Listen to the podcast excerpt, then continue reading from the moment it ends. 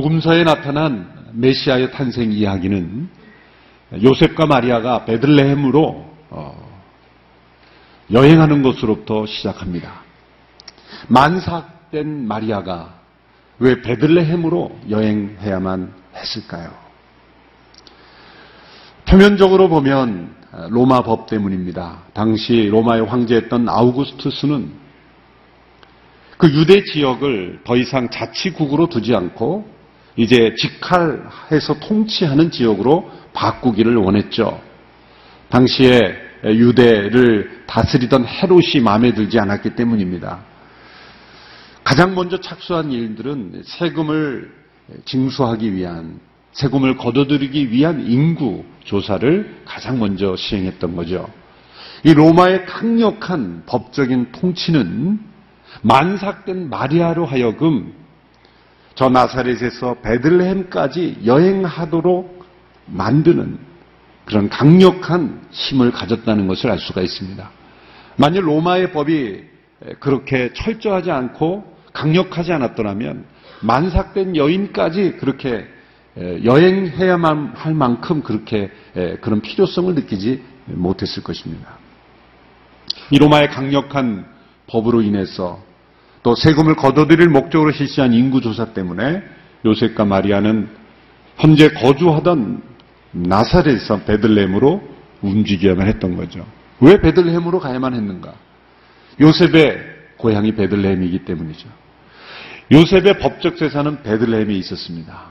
유대율법에 의하면 50년마다 한 번씩 희년이 돌아오는데 그 희년이 되면 모든 재산이 다 원소유주에게로 돌아가게 되어 있습니다. 그 안에는 재산을 사고 팔고 매매할 수도 있지만 50년이 되면 다시 원소유지로 돌아가는데 현재 나의 재산 상태와 상관없이 이 인구조사는 원소유 재산이 있는 곳에 가서 신고를 하도록 되어 있었기 때문입니다. 요셉이 현재 어느 정도의 그 재산이 있었는지 모르겠지만 베들레헴에 가야만 그 인구조사를 완수할 수 있었기 때문에 여행을 해야만 했던 거죠. 언제 아기가 태어날지도 모르는 그러한 만삭된 몸을 이끌고 베들레헴으로 가야만 했습니다. 이것이 표면적인 이유입니다. 그러나 더 중요한 이유는 메시아가 마리아의 몸에 잉태되고 자라난 예수님, 이 땅에 오신 메시아가 베들레헴에서 태어나셔야만 했기 때문인 것입니다. 겉으로 볼 때는 아우구스투스의 정치적 야심과 권력에 대한 그런 집착 때문에 이루어진 짓이지만 그 너머에 계신 이 세상의 모든 통치자들을 주관하시고 그 너머에 최고의 역사를 주관하시는 그 하나님께서 아우구스투스를 통해서 요셉과 마리아를 베들레헴으로 보내신 것이다. 라는 것을 우리가 알 수가 있습니다. 예수님께서 베들레헴에서 태어나셨다는 것. 메시아이신 그분이 어느 때에 오셨는가도 중요하지만 하나님께서 어느 때에 보내셨는가도 중요하지만 어디로 보내셨는가도 중요한 것입니다. 하나님은 이 모든 메시아가 이 땅에 오실 때와 그 장소까지도 준비하셨습니다. 저 동방의 박사들에게는 별을 통해서 그 별을 보고 세상의 움직임을 관찰하는 이들에게는 특별한 징조를 보이심으로 저 멀리 페르시아의 동방의 박사들까지도 징조를 보이셔서 보내신 거예요. 동방의 박사들이 온 것은 조금 나중이지만 제일 먼저 경배한 것은 목자들이죠. 동방의 박사에게까지 징조를 보이시고 저 들판에 있는 목자에게도 징조를 보이심으로 하나님께서 베들레헴에서 예수님을 태어나게 하셨다는 것. 왜 베들레헴인가? 오늘은 그 질문을 던지고자 합니다. 베들레헴이라는 뜻은 히브리어로 베이트와 레헴이 합쳐진 거죠. 베이트는 집이고 그리고 레헴은 빵이라는 뜻입니다. 빵, 떡, 이게 레헴입니다. 그러니까 떡집이라는 뜻이죠. 빵집입니다. 베들레헴 이라는 단어에 항상 붙어 다는 게 에브라다라는 단어인데 이것은 베들레헴의 옛 고을 이름입니다. 우리도 지금은 서울이라 그러지만 예전에는 한양 뭐 이렇게 불렀죠. 그것처럼 에브라다의 옛 이름이 에브라다, 아, 그 베들레헴의 옛 이름이 에브라다죠. 그것은 풍성한 열매 그런 뜻입니다. 그러니까 베들레헴 에브라다라고 말하면 그것은 풍성한 열매가 있는 빵집이다. 이렇게 해석이 됩니다. 예수님께 세상에 오셔서 나는 생명의 떡이다. 나는 너희에게 생명을 주고 더 풍성한 삶을 얻게 하려 함이라. 라신 그 예수님의 말씀, 예수님이 땅에 오신 목적으로 비춰볼 때 베들레헴은 그 이름부터가 예수님을 예언했던 지역이에요. 생명의 떡이신 분이 떡집에 태어나는 것 얼마나 잘 어울립니까? 생명의 빵이신 분이 풍성한 열매를 내게 하는 빵집에 태어나신 것. 그 명칭조차 장차 오실 예수님을 예언하는 그런 지역이었다는 거죠. 이 베들레헴에서 왜 예수님께서 태어나셔야만 했는가? 오늘 말씀에 그 이유를 말씀하고 있습니다. 첫째로 그 베들레헴이 작고 지저분한 성읍이었기 때문입니다. 오늘 본문 2절의 말씀을 보십시오. 우리 같이 한번 읽어보겠습니다. 시작. 그러나 너 베들레헴 에브라다야 비록 내가 유다 족속 등 줄 아주 작지만 이스라엘을 다스릴 사람이 너로부터 나올 것이다. 그의 근본은 먼 옛날 아주 오랜 옛날로 거슬러 올라간다 말씀하고 있습니다. 내가 비록 아주 작지만 작기만 한 것이 아니라 그 의미는 사람들이 중요하게 여기지 않았다는 거죠. 당시 사람들이 베들레헴을 중요하게 여기지 않았다는 근거는 뭐냐면 구약에 보면 이 성읍들의 이름들이 나오는 본문들이 있어요. 대표적으로 여호수아 15장에 보면 가난을 정복할 때 그 성읍들이 한 40여 개의 성읍들이 쫙 나오거든요. 거의 모든 성읍들이 다 망라됐는데 아무리 봐도 베들레헴은 없어요. 그러니까 지도에도 나올 필요가 없는 성읍. 음, 그런 성읍이라는 거죠. 느헤미야 11장에서도 보면 그 성읍들의 이름들이 나오는데 거기에도 없어요. 그러니까 구약의 중요한 성읍들을 열거하는 그 리스트에 베들레헴 에브라다가 빠진 것은 당시 사람들이 생각할 때는 무시해도 좋은 그러한 마을. 왜냐하면 예루살렘의 위성 성읍인데 예루살렘에서 수많은 재물이 드려지고 재물이 죽게 되면 거기에 필요한 가축들을 기르는 곳이 있어야 되잖아요. 아무래도 예루살렘에는 힘 있는 사람들이 많았기 때문에 냄새나고 지저분한 동물들을 예루살렘 성읍 내에서는 키우지 않았을 거예요. 그러니까 그 냄새나고 지저분한 동물들을 사육하는 성읍이 베들레헴이었던 거예요. 그러니까 말은 빵집이었지만 실제로는 동물들의 똥냄새가 더 많이 나는 그런 마을이었다는 거예요. 그러면 사람들이 그 지역에 사는 것을 좋아했겠습니까?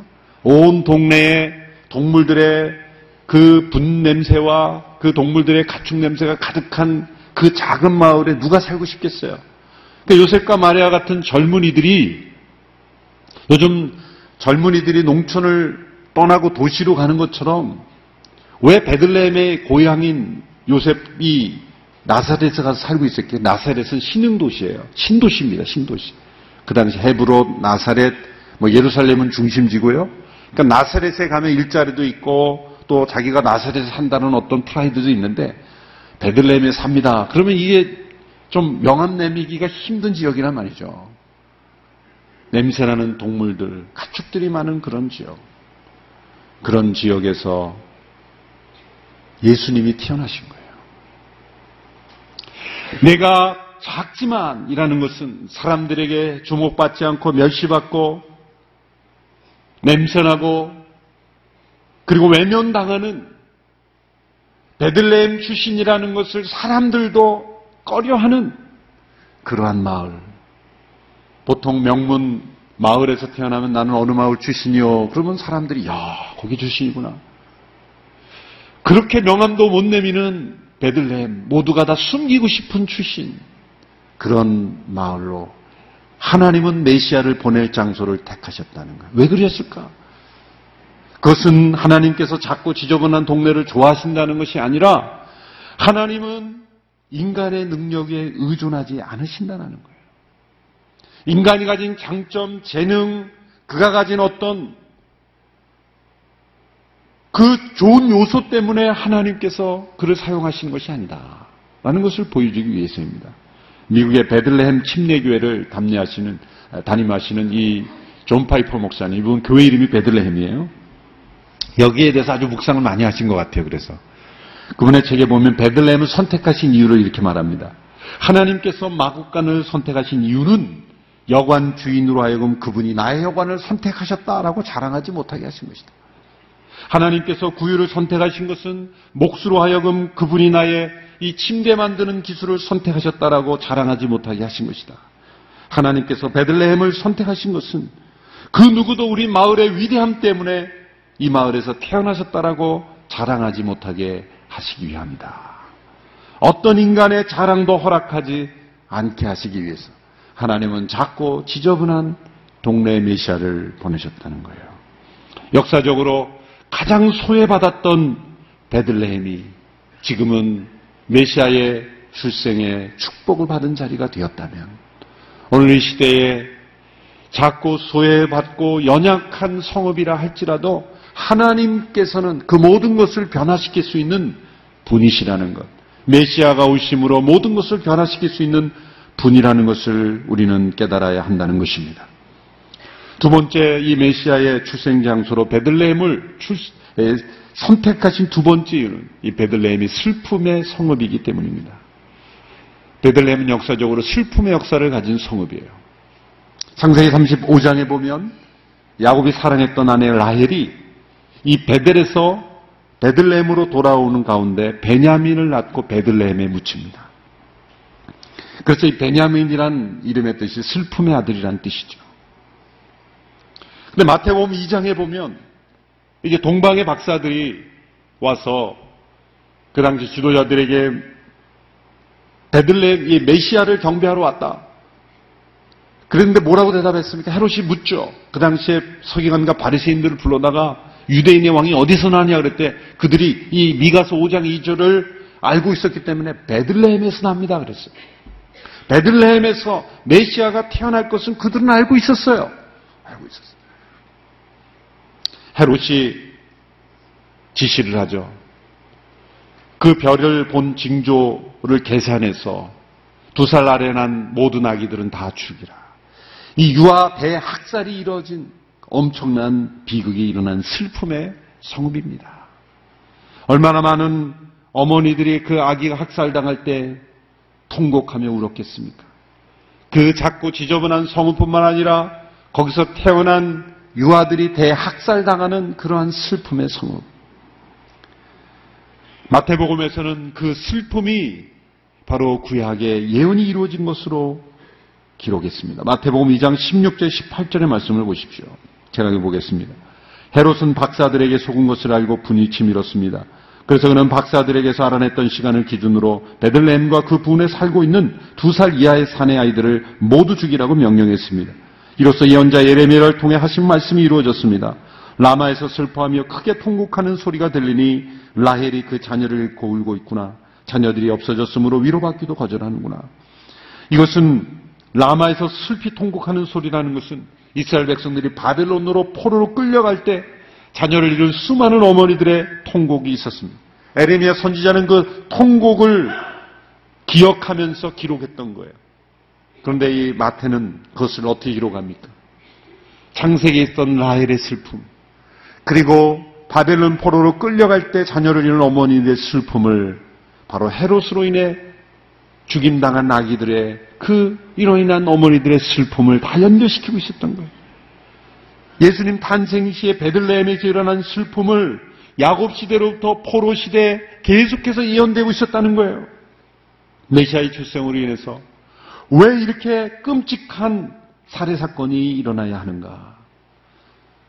그것은 베들레헴이 가장 슬픔의 성읍이라는 것. 그것은 이 땅에 가장 슬픔이 가득한 지금도 저 시리아 난민들 가운데 학살당하는 수많은 영혼들, IS라는 이런 엄청난 악의 집단에 의해서 살해당하는 수많은 사람들, 가장 큰 그 슬픔의 성읍들, 악한 권력에 의해서 무참하게 처형당하고 그리고 자유를 잃어버린 땅, 저 북한 땅, 다 베들레헴과 같은 성읍이라는 거예요. 하나님의 아들 예수 그리스도 메시아가 세상에 오실 때 이 땅에서 가장 슬픔의 성읍으로 찾아오신 거예요. 슬픔 당하는 이들과 함께 슬퍼하시고 고통 당하는 이와 함께 고통 당하시기 위해 오신 메시아이기 때문이죠. 그래서 이 베들레헴에서 태어나심으로 인간의 모든 슬픔을 지고 가신 분, 우리의 슬픔을 대신 지시고 우리에게는 슬픔 대신 기쁨을 절망 대신 희망을 선물해 주신 분이라는 것을 가르쳐 주신 겁니다. 세 번째로 베들레헴을 선택하신 이유는 베들레헴이 다윗의 동네이기 때문입니다. 예루살렘이 아닌 베들레헴에서 태어나신다는 것은 다윗 왕조가 몰락되었다는 것을 의미하죠. 5장 1절에 보면 이 다윗 왕국이 얼마나 비참하게 무너졌는가를 이렇게 보여줍니다. 오딸 군대여 군사를 모아라 우리가 포위를 당했으며 그들이 이스라엘을 다스린 사람의 뺨을 막대기로 칠 것이다. 이스라엘 다스리는 그 왕이 뺨을 막대기로 맞는 그 다윗 왕국의 수치를 보여주고 있는 거예요. 그러나 다윗 왕국은 멸망했지만 하나님께서 다윗의 후손으로 인해 태어나게 하시는 그 메시아의 왕국은 전혀 무너지지 않는다. 그 왕국은 영원토록 보존될 것이다. 하나님은 이 다윗의 후손을 통해 메시아가 태어날 것을 여러 곳에서 말씀하셨죠. 예레미야 23장 5절의 말 말씀을 보십시오. 여호와의 말이다. 보라 그날이 오리니 그때 내가 다윗에게 의로운 나뭇가지를 일으킬 것이다. 그가 왕으로서 통, 지혜롭게 통치하고 이 땅에서 정의와 의를 실천할 것이다. 이사야 11장 10절은 같이 함께 읽겠습니다. 시작. 이새의 뿌리가 나타나 민족들의 깃발이 될 것이다. 나라들이 그에게 찾아오고 그가 있는 곳은 영화롭게 될 것이다. 이새의 뿌리에서 그 이새의 뿌리 그것은 다윗의 후손으로 오신 예수 그리스도 그분이 모든 민족들의 깃발이 되고 나라들이 그에게로 찾아오는 메시아가 될 것이다. 지혜로 의로 통치하시는 그 나라가 영원토록 이를 것이다. 5장 4절의 말씀을 보십시오. 오늘 본문 4절 함께 읽습니다. 시작. 그가 여호와의 능력으로 자기 하나님 여호와의 이름에 고기함으로 일어나서 자기 양떼를 먹일 것이다. 그러면 그들이 안락하게 될 것이니 이는 그의 위대함이 땅 끝까지 미칠 것이기 때문이다.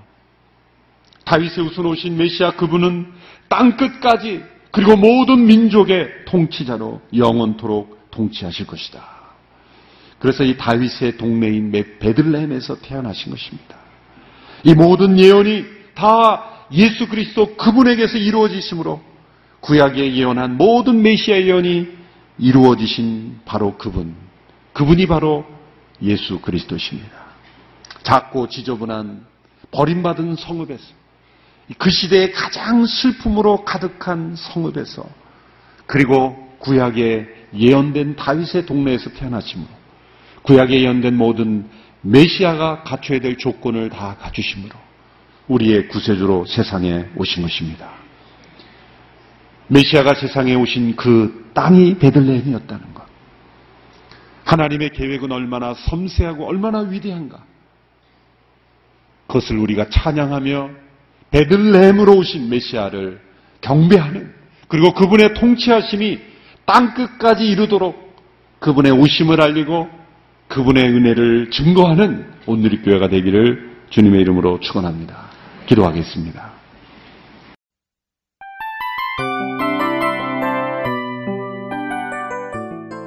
이 프로그램은 청취자 여러분의 소중한 후원으로 제작됩니다.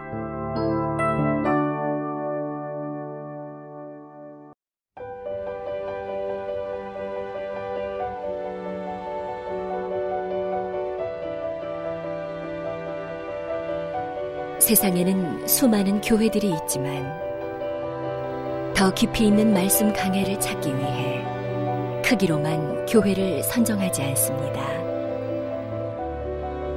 보다 좋은 영적 콘텐츠를 더 많이 나누기 위해 방송비를 받지 않습니다. 1년 365일 복음만 전하고 싶어서 우리는 광고를 하지 않습니다. 온누리의 복음을 땅끝까지 CGN TV와 함께 땅끝 성교사가 되주세요